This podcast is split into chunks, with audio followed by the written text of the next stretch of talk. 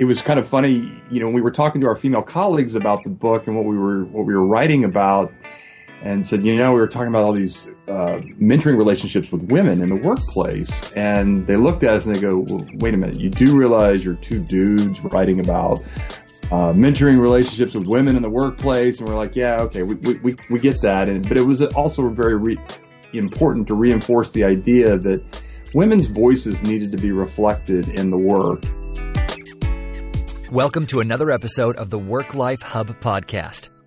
Each week, we bring you an inspiring guest to help you discover the new world of work and learn how your organization can reach its full potential. Thank you for tuning in and spending some time with us today. To find out more about the Work Life Hub, please go to www.worklifehub.com.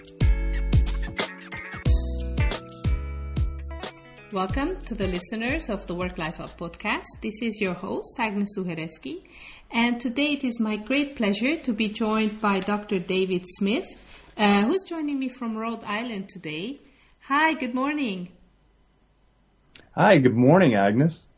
Um, so, before we go uh, into the heart of the discussion and the conversation with David about his books and his career and his life's work.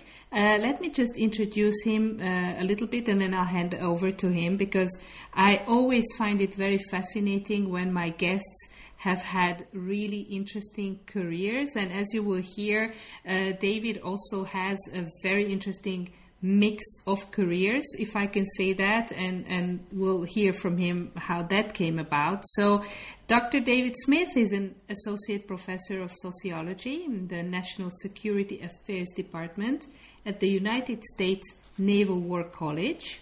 He's a former Navy pilot and he's led diverse organizations of women and men uh, commanding squadrons in combat, and he flew more than 3,000 hours over 30 years including combat missions in Iraq and Afghanistan. As a sociologist trained in military sociology and social psychology, uh, David's uh, research focuses on gender, work, and family issues, so totally at the heart of what we're all about at the Work Life Hub. Uh, and these topics include bias in performance evaluations, retention of women, dual career families, military families, and also women in the military. And uh, David is also the author of uh, a number of journal articles, book chapters, and two books. One of them is from 2016 that he co authored with Brad Johnson called Athena Rising How and Why Men Should Mentor Women. And this is going to be uh, the main focus of our conversation today. And then he also co wrote another book with, uh, with Brad Johnson, which is going to come out later this year called The Good Guys How Men Can Be Better Allies for Women in the Workplace. And we're going to be touching on that book as well. So thank you again very much, uh, David, for being on the podcast today. So, how did these two passions, careers come together, the military and sociology? Well, first, Agnes, thank you so much for having me on the podcast. It's great to be here with your listeners today and to get the chance to talk a little bit about our work and, and why I think this is really important um, in in business and industry today. So I started, as you heard, as a Navy pilot. Um, but let me just back up a little bit further to give you a little background and where my motivation comes from for a lot of the work that we do currently. And you know, I started as a student at the Naval Academy back in the in the mid '80s, and this was kind of my first introduction into seeing a profession that is male, you know, traditionally male dominated, um, and and how women were in many ways treated as second class citizens, and in that environment, and um, that was that was kind of an eye opening experience for me, and it led into again my military career um, in many ways where women were integrated into the military. And so we saw gender integration happen in a variety of different settings. And while I think there was a lot of great structure in terms of policy and regulations and how we were, how things were to be done um, that were necessary, there wasn't a lot of conversation along the way about how changing the demographics, the people um, who were in our in our profession, was going to somehow fundamentally change the culture and the way we do business and, and the way we interact with each other in the workplace. And and that was never that was never really addressed uh, as we went went through that throughout my career. Um, I would tell you that much later in my career, so about after 20 years of being in the military, I went into becoming an academic, a, a military professor at the Naval Academy in Annapolis um, and was back in my PhD program in sociology at the University of Maryland. And this is where I had an opportunity to begin to explore some of these ac- these issues academically, gender inequality and inequities um, in professions and in the workplace. And for me, you know, my I wanted to start with the military first and foremost because that's where my experience was. Um, and I, I, will also share that uh, full disclosure, my uh, my wife, um, who was a retired naval officer, um, I've, I've had a chance to listen to and, and, observe her experiences as well. So those some of those shape uh, my own background and understanding of, of gender in the work in the military.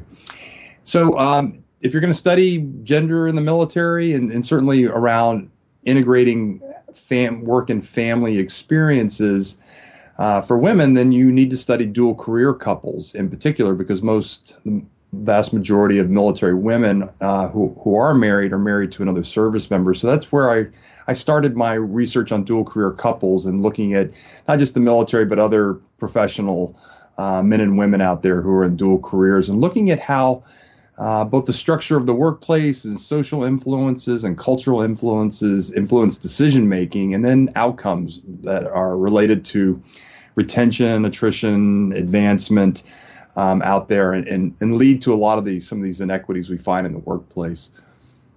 So that's how we got started. Uh, thank you very much for, for sharing this. And you know, while you were uh, explaining, I was thinking, hmm, I will. Should I ask you if you had a lot of sisters?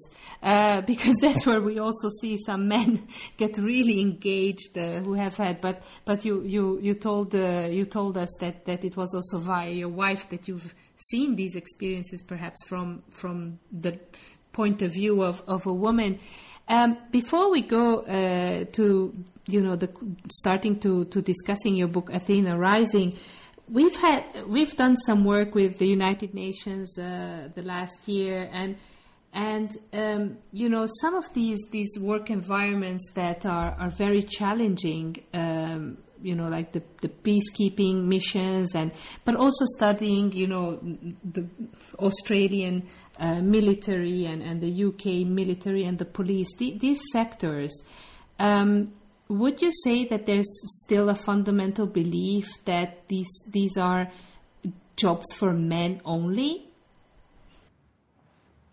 I think there's certainly some of that underlying um, belief, uh, although I would suggest that that's that's shifted and changed quite a bit over the years, and, and certainly lots of research, um, even in um, outside of Western societies, and, and, and, as we begin to look at other societies today that are much still much more traditionally and based on in some cases religious backgrounds as well, um, we're still seeing we're seeing the shift already happening there as well about beliefs about what is again a traditionally male profession or what is not and what's acceptable you know for women to be involved in. Um, I had a uh, a graduate student I worked with we recently did some work in uh, in the and, looking in particular at, in the Middle East at, at particular Jordan, the country we were working with, uh, looking at women in the, in the military and, and the police there, and again, very traditional. Um, uh, ideology and beliefs about uh, work and family roles in particular. But I, but again, we were already beginning to see from our respondents there the the shift in in beliefs about what where women it's appropriate for them to be working and what kind of roles they should be in. Mm-hmm. Well, that's that's really great to hear. So after you you you did your PhD and you were teaching and and continued your education, what then led you to write the first book, uh, Athena Rising? So I was at the Naval Academy for about eight years and teaching there with my my good friend and colleague, Dr. Brad Johnson, and and Brad is a prior Navy psychologist, but a clinical psychologist by training, and he's taught at the Naval Academy for the last 20 plus years as a civilian. And his research over the decades has focused almost exclusively around mentoring relationship and what makes for good mentoring relationships out there. And it, as it turned out, we had a overlapping interest um, in understanding, in particular, as we think about professional development um, within professions out there. That um, that the access to resources like mentoring and sponsoring, in particular, coaching could be uh, brought into that conversation as well. That access to these resources was not equal. It was not the same for different people, and in particular, from a gender perspective, that that women were not getting the same access to resources that that men were, um, and that included, in particular, the part that, as I was alluding to earlier, that we really don't engage men in this conversation about why they need to be part of the solution. They're kind of this missing ingredient as we think about the solutions in the workplace that often we kind of focus and we look at women's women's advancement or retention in particular as a women's issue or a women's leadership issue. And so we focus a lot of resources on women. But in many cases uh, part of that solution has needs and has to be men. And so we set out in particular to focus and start on looking at cross gender mentoring relationships and what worked really well uh, what didn't work well what were the aspects that were holding people back or from not getting the most out of those relationships or even even entering into those relationships about why in particular men may be more reluctant to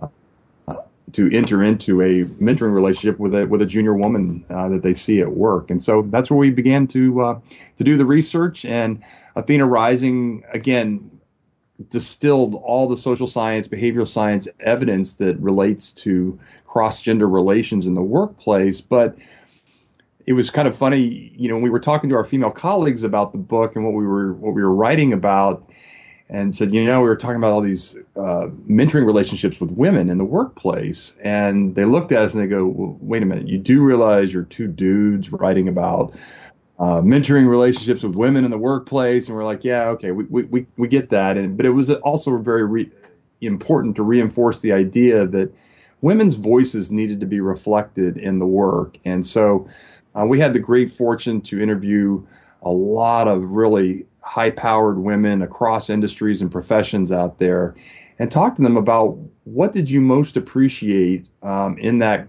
mentoring relationship that you had with with a, with a man? Um, what were the attributes the skill sets? What were the benefits and the outcomes that, that you found to be most rewarding? And then in some cases what what didn't work so well and, and what could they have done more of or less of to make it better? And then the then we had the opportunity to go back and interview their male mentors in most cases and talk to these men about those relationships and about what they learned and what again what they saw as best practices and what worked really well um, in in a cross gender mentoring relationship. Now uh, I know that uh, sp- sponsorship is um, is something that is uh, discussed and and acknowledged, uh, especially across the US, in terms of supporting the advancement, career advancement of both men and women, and then this uh, sponsoring male sponsorship to women. But I, I, have to say that in Europe, this is still quite a foreign concept. So, would you mind uh, explaining to listeners who may be new to this? Um, you know, w- what does it mean to sponsor somebody at the workplace? And then I'll ask some follow up questions. Certainly, that's a that's a great question. I I think that it's often a little confusing about what do we specifically mean when we talk about sponsorship versus mentoring, and the way that Brad and I look at and we approach mentoring first um, is that it's a holistic perspective, right? It's the many ways we think about the traditional guiding and, and sometimes coaching or teaching, right, of, of our mentees or proteges, uh, depending on what um, terms you like to use. Um, there's also an advocacy component that great mentors do, right? It's kind of a subcomponent or function of mentoring that they are advocates for their for their mentees and this means because they know their mentees goals and their dreams and what they're trying to attain um, they can also help place them and provide opportunity and challenges and skill development and all of these things that help them to grow and to achieve their dreams and goals. And that's that's that part right there is pure advocacy, and it, and this is where sponsorship comes into play, um, because that is sponsoring. And but it's interesting in the United States we we have a I think an, an understanding of sponsorship where it doesn't necessarily have to be a relationship. So sometimes people are sponsored um, and they don't even understand or realize that it's happening. In other words, if I see a talented person in my in my workplace and I go, oh, you know, I would like them to work on this project with me or with somebody else, and I think it would be good for them and for the project. I can, if I'm a person who's in a position of influence or leadership that can that affect that, then I'll just do it, right? I'll pull them up and I'll and I'll put them push them forward and and help them, you know, advance in their careers. And this happens all the time with men. Uh, men do this for other men all the time uh, because they're one they're used to seeing other men out there, and they do this very naturally for each other. And sometimes um, one of the things holding us back is this perception as men of um, of how we see women and their potential, right? And we can talk more about that if if that's useful for everyone. But the sponsoring is really the advocacy component of mentoring. Um, but in many ways, we we tend to separate those in how we talk about it in the business world as well as in, in the academic environment as well. That they they're they're two separate functions. They don't have to be because I think again, great mentors do the advocacy and the sponsoring uh, for their mentees because they know um, they know what they're trying to achieve. The challenge becomes if they don't have the position or the power or the influence to be able to do the sponsoring component. And that's where it's helpful in some cases then for them to kind of open up their social capital and then to connect them into others who can push them forward and, and help them to, to do those things that they need to do. Would you say that um, there is an element of affinity bias in men sponsoring other men that you know they see themselves perhaps in these younger men at an earlier stage in their career and thinking oh i wish i had this opportunity or someone would have you know um, given me this uh, opportunity or helped me put this wind into my sail. And and it's not not explicitly excluding women. It's just how we're wired of of wanting to perhaps support others who we can identify with at an earlier stage in our lives Yes, absolutely. There's certainly, you know, this affinity bias, I think, is, is part of the equation and, and how we see each other, right? We have a, uh, see see the future or the potential in others who look like us and, and do those kinds of things. Um, and, and this is part of the challenge, of course, that in in the workplace today, as you know, in, in the United States, we just went over for the first first time in a long time in our history um, women are are the majority of in in the paid workforce now, and so that means they're the, also the majority of the talent in the paid workforce, and so we're missing out on the opportunities if um, again we're not recognizing and seeing that potential in people who don't necessarily look like us. We're also doing ourselves for talking about men who are in the majority, in particular, you know, white men, uh, that you're not getting the opportunity for growth. There's benefits here for having a more um, diverse and inclusive uh, set of mentees as well as mentors out there because they are helping you to see other perspectives and there's gaining access to other benefits that you wouldn't otherwise get if you just had a network of people who just look like you. And that can go from your professional network all the way to your own personal network.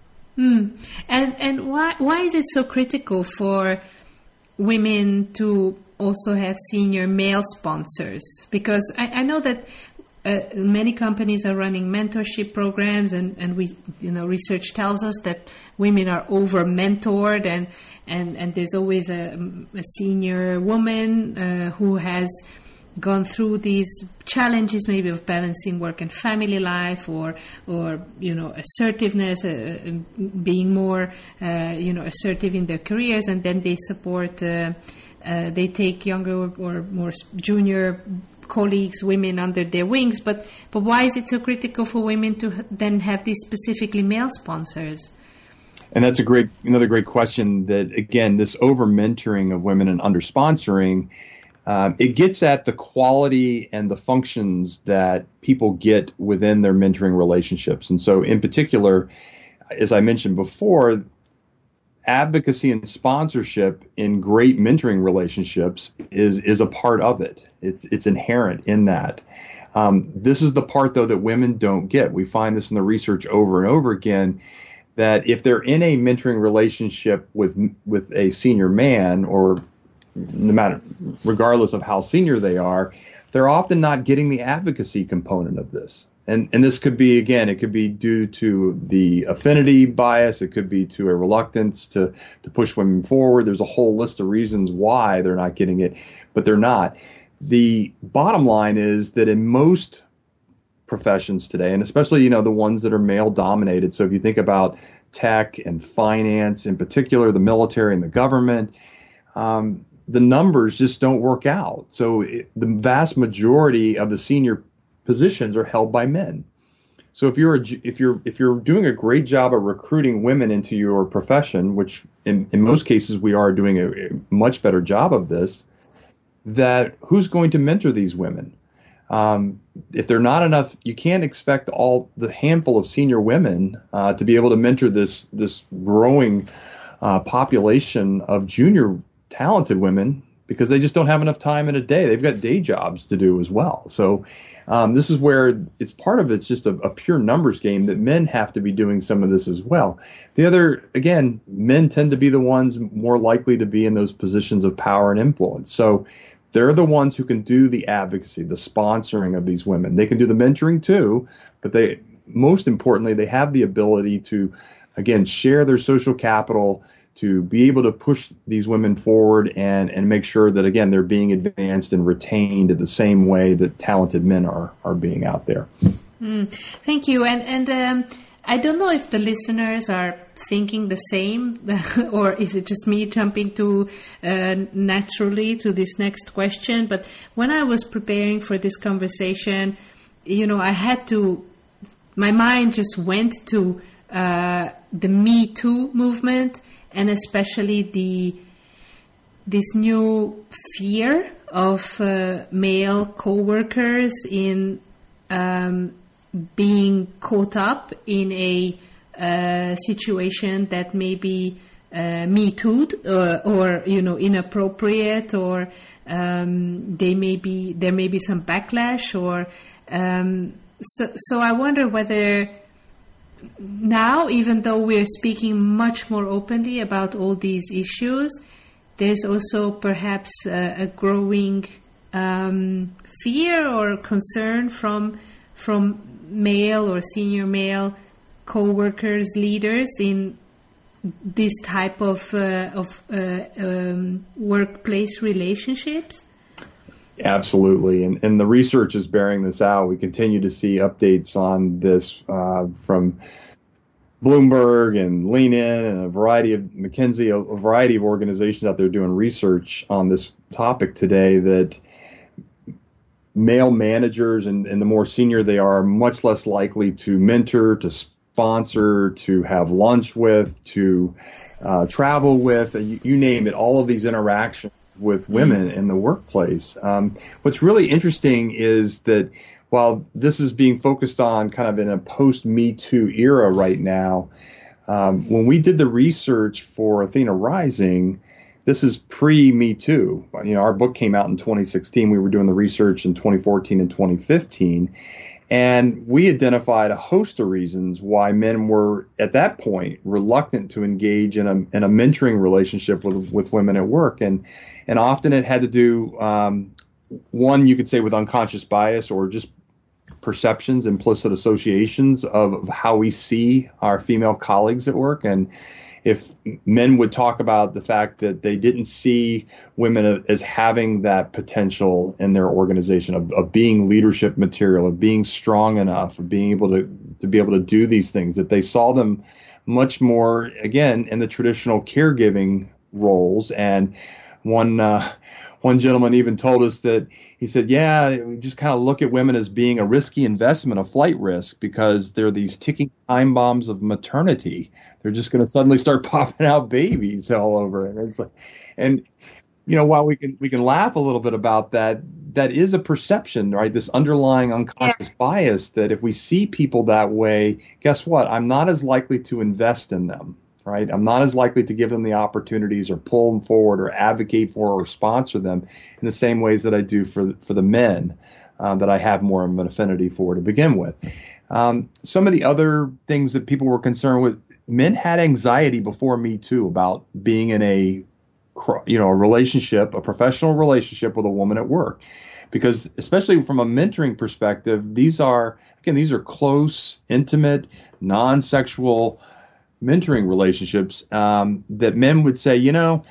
I just feel a little uncomfortable about this because I don't really know how I'm supposed to act or behave. And they said that, you know, a lot of them talked about it in terms of we, we call these their man scripts. These are kind of the social scripts that uh, that our families and society give us as we're raised raising boys at home. You know, they, hey, I, I know how to interact with, uh, you know, with my mom. I know how to interact with a sister, or, or um, and for the for the men who who who married and have wives, you know, I know what that looks like, and and some of them even have daughters today, and they know what that looks like, but this other professional relationship with a woman at work, it's like, well, what is that all about, and how am I supposed to interact? Uh, and they're just worried about already. They before Me Too, they were they were anxious about saying the wrong thing or doing the wrong thing and, and offending someone or, or God forbid ending up, you know, with a, a claim against them and being down in, in human resources or someplace.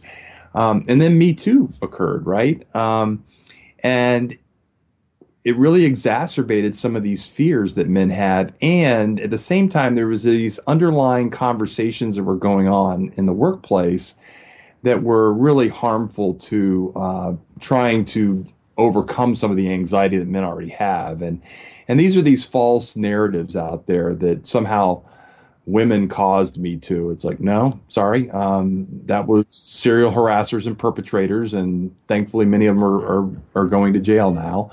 Um, so nope, that's not true. Um, or that suddenly somehow women are dangerous to be to be in the workplace with, and it's like no, they're not dangerous. Uh, they're not scary to work with. And then there's the the concern around um, again this false narrative around that women are going to make false accusations about men in terms of sexual harassment. And again, the research does not show that. It does not bear that out. These are urban myths and if you ask if you ask another man about this about where they heard that from it usually starts with well i know a guy. And it goes from there and it's just it's not true. And so we ask men to step back and go look let's do a reset here real quick about what me too is really about and that is that women expect to be able to come to work and not be harassed and not be assaulted it's a really super low bar. And I think, you know, as guys, that if you can't get over that bar, then maybe you should just get get out of your job and go do something else. Uh, but um, the solution to all of this, by the way, is and and again, the the psychologists and the social psychologists will tell you that the solution to this is more interaction, right? It's called exposure therapy. so you have to have more interaction, more lunches, more mentoring. Um, to help you begin to understand and overcome some of these anxieties that we have. It's not less, and it's not avoiding or isolating in the workplace either.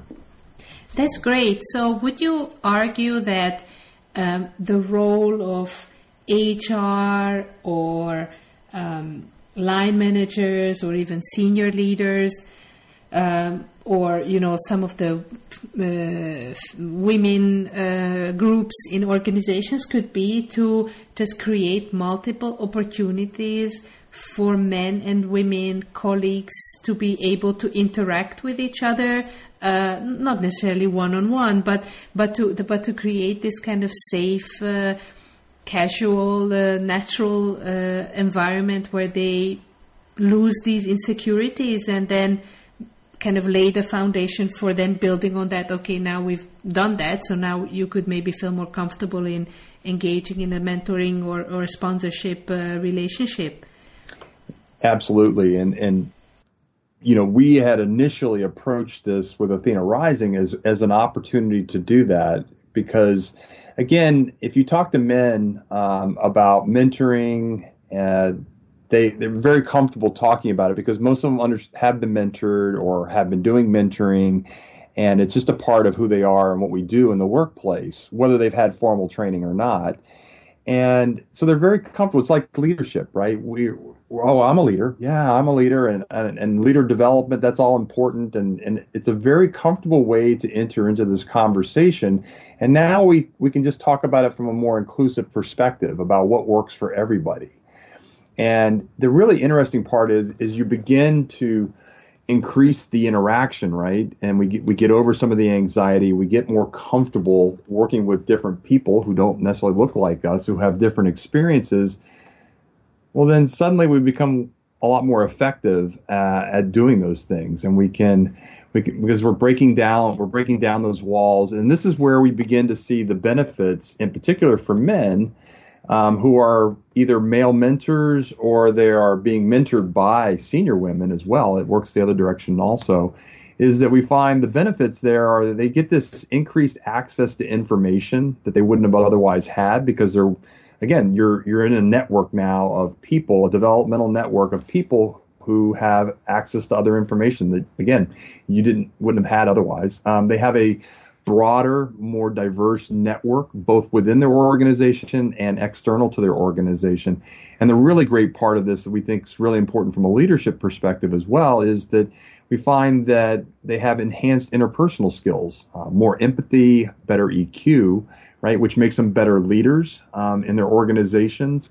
And the, the really wonderful part of that is that at the end of the day, when you go home, you don't you don't check your EQ and your empathy uh, at the door. You get to take that home with you, and so it makes them better pa- partners and parents and, and, spouses when they when they go home. So it's it's it truly is a, a win-win-win for the organization, for both the the women as mentees and the men as mentors, um, to be able to do this effectively. I, I loved how you explained uh, how to open the doors uh, to these conversations and then these programs through you know get, getting the conversation going where their interest is and where their personal experience is. We, when we work with organizations, we always also tell them to f- try to find the, the, the point of least resistance. Where, where can you can you can you open the conversation? One of my favorite stories was this organization that wanted to engage more men, especially fathers, in the conversation around parental leave and work life balance. And when they first called um, the group together, they said, we want to have, you know, a dads network. We want to have a meeting for dads and, and fathers and, and nobody came.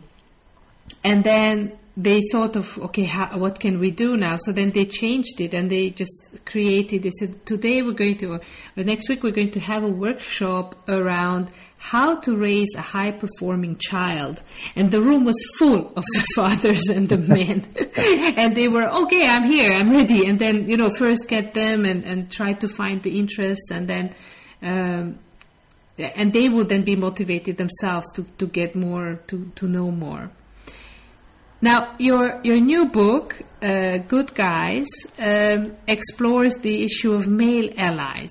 So we spoke now. Uh, we talked about mentorship and sponsorship and these relationships. But but how did you then? Uh, how did this new book flow from your previous work? And, and what was it that made you and your your co-author think, okay, now we, we need to tackle this part? Yeah. So it's is Athena Rising came out in 2016, and we were busy speaking and doing workshops around cross gender mentoring and inclusive mentoring. Um, Me Too went widespread about a year later, and we found that organizations were more interested in the broader conversation around allyship and and this is again I think it's important because they're really looking at you know, mentoring, sponsoring can be just kind of a, a very narrow or niche area within your organization of, of how you are working to, again, hire, recruit, retain, advance, you know, a diverse workforce out there.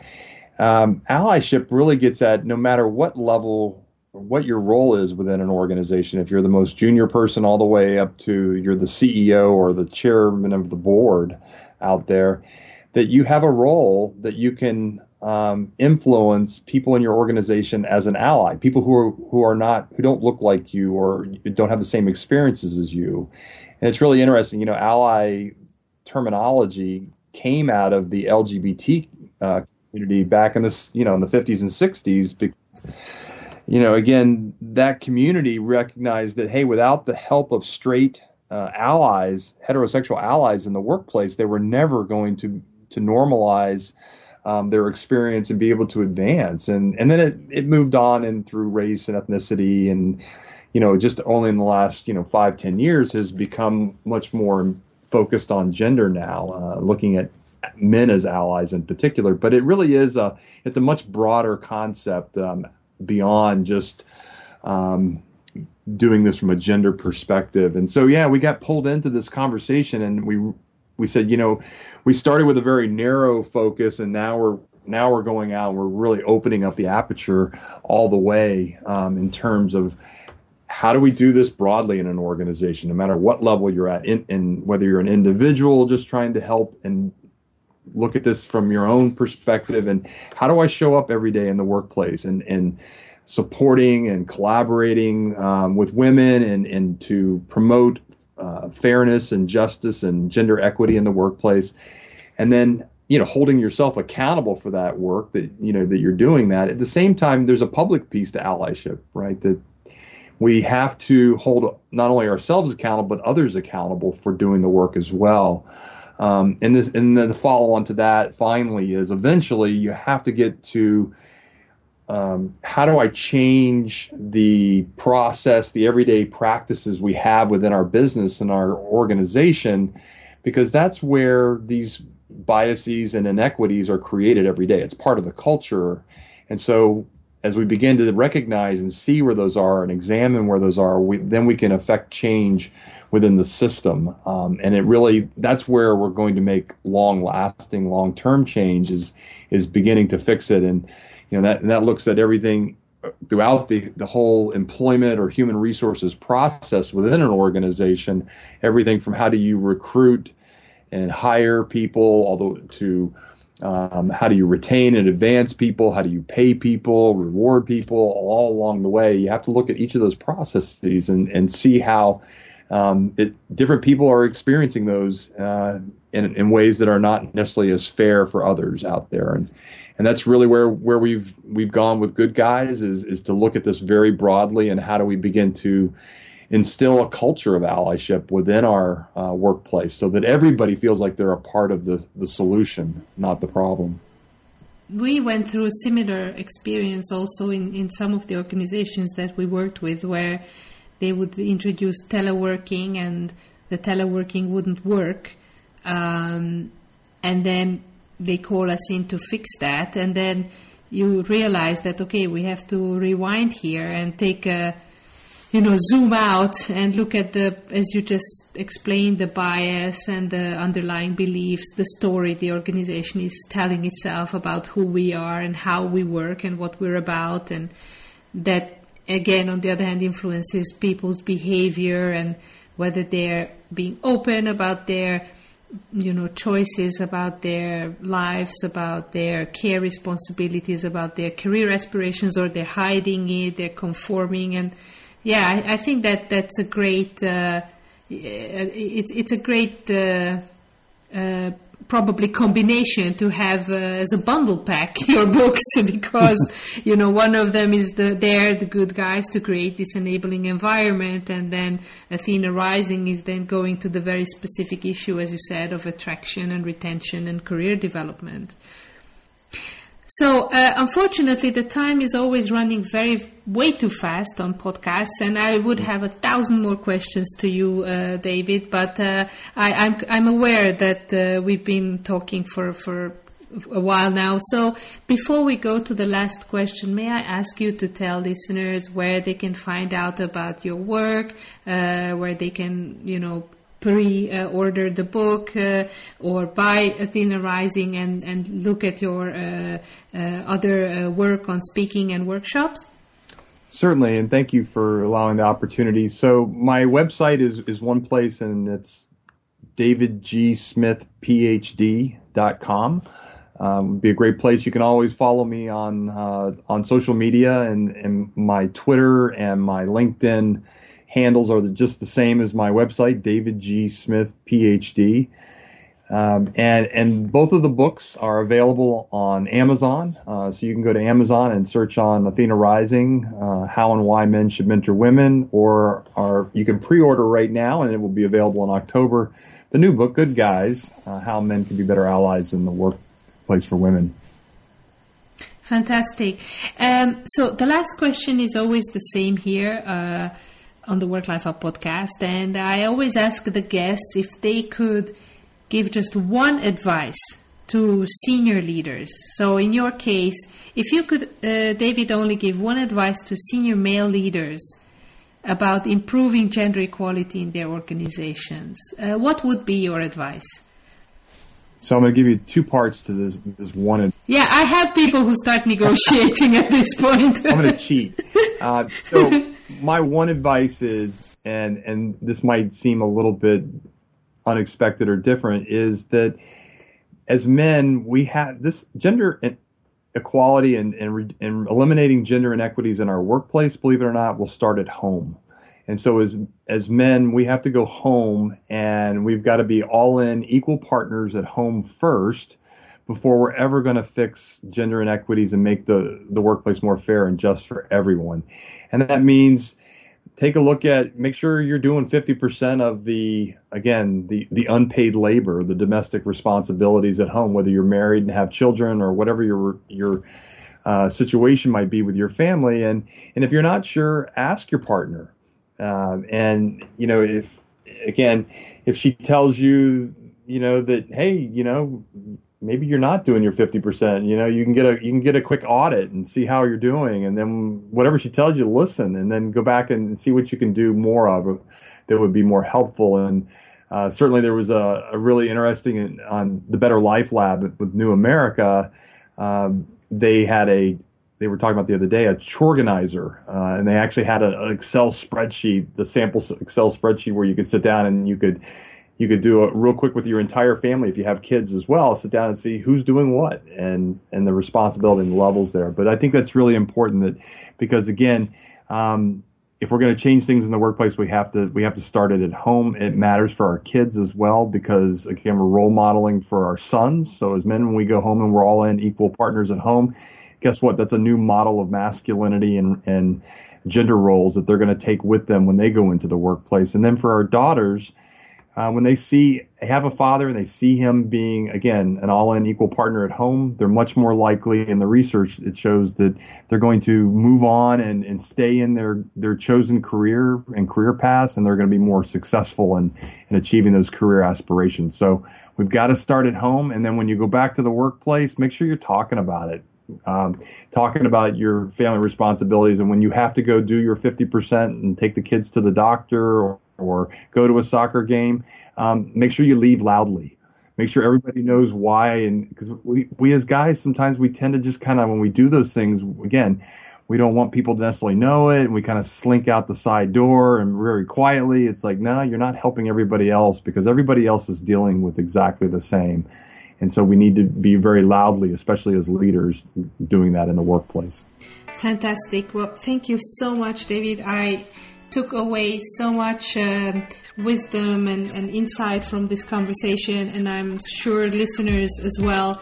Um, so I just wanted to thank you again for, for taking the time and joining me on this conversation. And I wish you really the best of success with the, the work that you do, which is absolutely vital, and, and also the best of success with the new book, The Good Guys. Thank you very much for having me. It's been a pleasure.